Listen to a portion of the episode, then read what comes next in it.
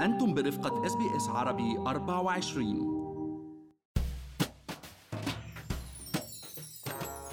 كشفت الحكومة الفيدرالية عن بعض التحديثات على أرقام الموازنة المتوقعة للعام المالي الحالي واللي وصفها وزير الخزانة جوش فرايدنبرغ إنها أرقام قياسية تعكس الواقع القاسي اللي عم نواجهه. من جهة بتظهر الموازنة ارتفاع نسبة الدين العام الأسترالي بسبب انخفاض إيرادات الدولة ومن جهة تانية ارتفاع مصروفاتها جراء برامج الدعم وحزم التحفيز لمساعدة العمال والمصالح التجارية بظل أزمة كورونا.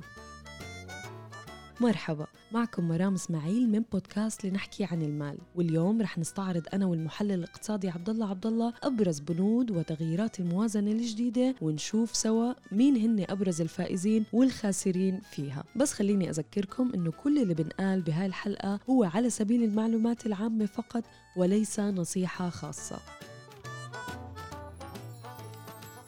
عبد الله أعلن وزير الخزانة عن أكبر عجز في الموازنة اللي عم تشهده البلاد منذ الحرب العالمية الثانية بسبب أزمة تفشي وباء كورونا. وقال فرايدنبرغ إنه الحكومة سجلت عجز خلال العام المالي الماضي اللي هو 2019 و2020 بلغ حوالي 85 مليار دولار بما يعكس التأثير الأولي لفيروس كورونا وأزمة حرائق الغابات. يعني بعدنا مستمرين بمسلسل الكورونا وتبعاته الصحية وأكيد الاقتصادية علينا وعلى أشغالنا وأعمالنا. وكتير سمعنا تحليلات اقتصادية بالفترة الماضية منها المتفائل والمتشائم حول مصير الاقتصاد بالأشهر القادمة. أنت شو بتخبرنا كيف شايف أرقام الدين العام علينا عبد الله؟ يعني بالفعل آه، يمكن البعض تفاجأ بهالأرقام المرتفعة ولكن أي حدا اليوم بيتابع الشان الاقتصادي والمالي بأستراليا كان متوقع ازدياد الدين بشكل كتير كبير بسبب العوامل اللي أنت ذكرتيهم بالبداية وهن بطبيعة الحال ارتفاع المصروفات وتدني الدخول تبع الحكومة. هلأ أرقام الدين هيدي مرام كأرقام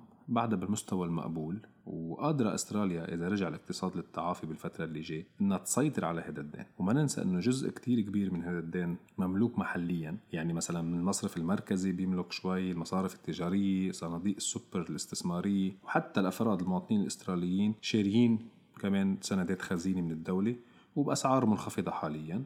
يعني صراحة نحن ما لازم كتير نعتنى همه وخاصة مثل ما قلت إنه بعد بمستوى مقبول نسبة للناتج المحلي الإجمالي يعني برأيك فيها الحكومة تضل تصرف لإنعاش الاقتصاد عبد الله؟ يعني إيه ولأ مرام انه حسب شو عم نصرف أو شو الحكومة عم تصرف. اليوم جزء كبير من هالمصاريف هي لدعم الناس ومساعدتهم وخاصة إنه العائلات الأسترالية هي من الأكثر مديونية بالعالم بنسبة الناتج المحلي. وهي الأرقام الدين اللي هي مقلقة مرام أكثر بكثير من أرقام الدين الحكومي لهيك اليوم ما في مجال للحكومة إلا الاستمرار بدعم الناس ببرامج ودعم الأعمال وإلا رح نكون أمام انهيار كبير لا سمح الله بقطاعات أساسية أولها حتكون قطاع العقاري.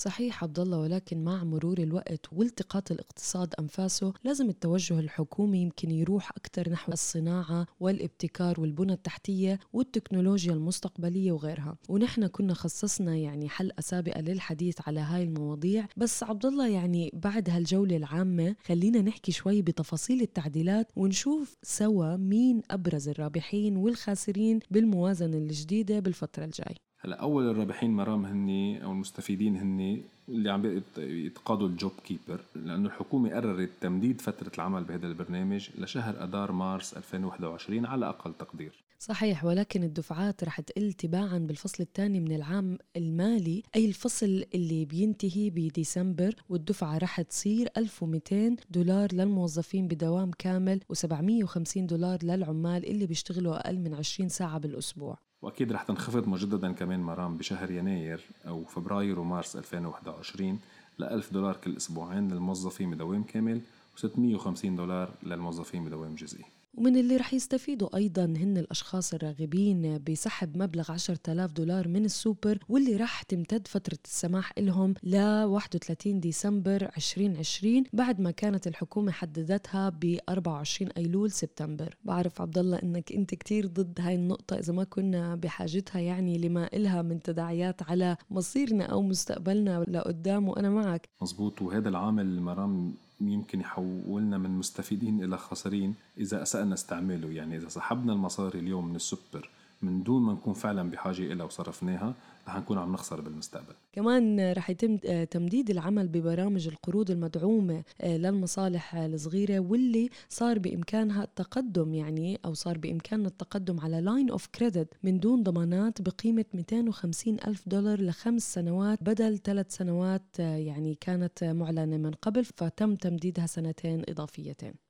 مزبوط لأنه هني بالأساس بأساس ال scheme مرام بإمكان أصحاب الأعمال الصغيرة والمتوسطة التقدم لهي البرنامج المعدل ابتداء من 1 أكتوبر ورح يستمر العمل فيه ل 30 يونيو حزيران 2021 يعني لنهاية السنة المالية الحالية. وخلينا نذكر هون أنه هيدي scheme أو هذا البرنامج هو قروض ومش هبات يعني اليوم الحكومة هي يلي حتضمن هذا القرض وشكل هذا القرض هو خط ائتماني مثل ما ذكرتي. يعني بنسحب منه المبالغ يلي بنحتاجها لحد 250 ألف دولار ومش بالضرورة المبلغ كامل. ساعتها مش مضطرين نحن كمان نرهن الأصول يلي بنملكها كمصالح تجارية لأنه الدولة هي حتكون الضامن لهذا القرض.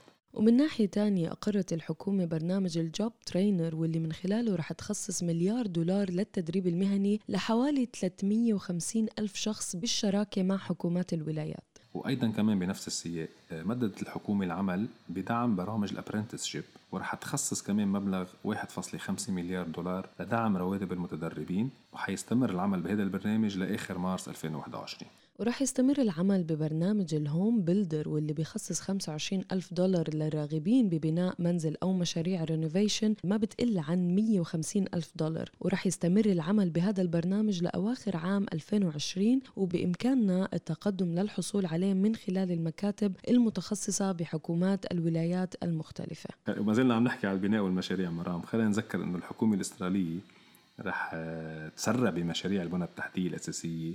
من مشاريع السكك الحديد والمياه وتحديث الطرقات بالتعاون أكيد مع حكومات الولايات والبلديات. وقيمة هالمشاريع مجتمعة هي حوالي 100 مليار دولار بالسنوات الجاي. بتأمل منها الحكومة أنه تخلق آلاف الوظائف تقدر من خلالها تحرك الاقتصاد أكثر وإذا بدنا نحكي عن أبرز الخاسرين من التعديلات على هاي البرامج عبد الله يمكن أول شيء هي الخزينة.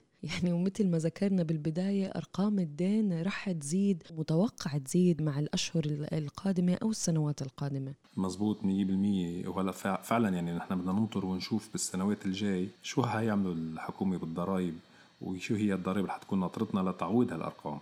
بتصور أولا الخاسرين حيكونوا آه، الحسومات على ضريبة الدخل لأصحاب الدخول اللي هن دون ال 45 ألف دولار واللي كانت مقررة أنه تنخفض ل 19% وأصحاب الدخول دون ال 120 ألف دولار كانت ضريبته المقررة أنها تنخفض ل 32.5% بالعام المالي الجاي 2021 2022 احتمال كتير إنها تتأجل ويمكن كمان تنلغى هذه الحسومات برا.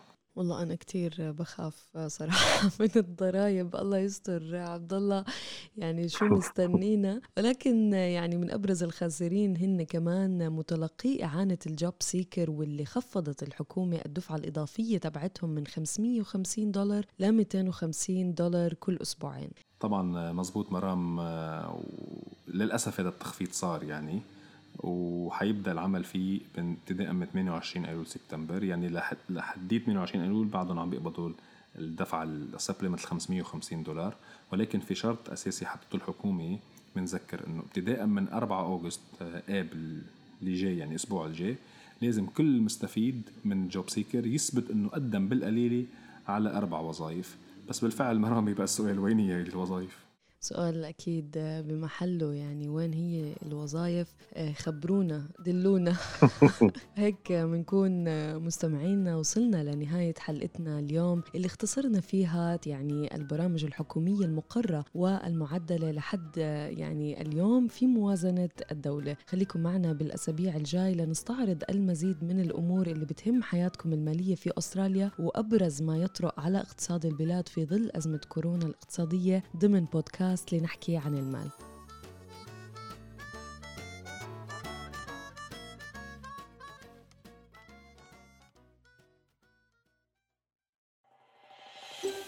هل تريدون الاستماع إلى المزيد من هذه القصص؟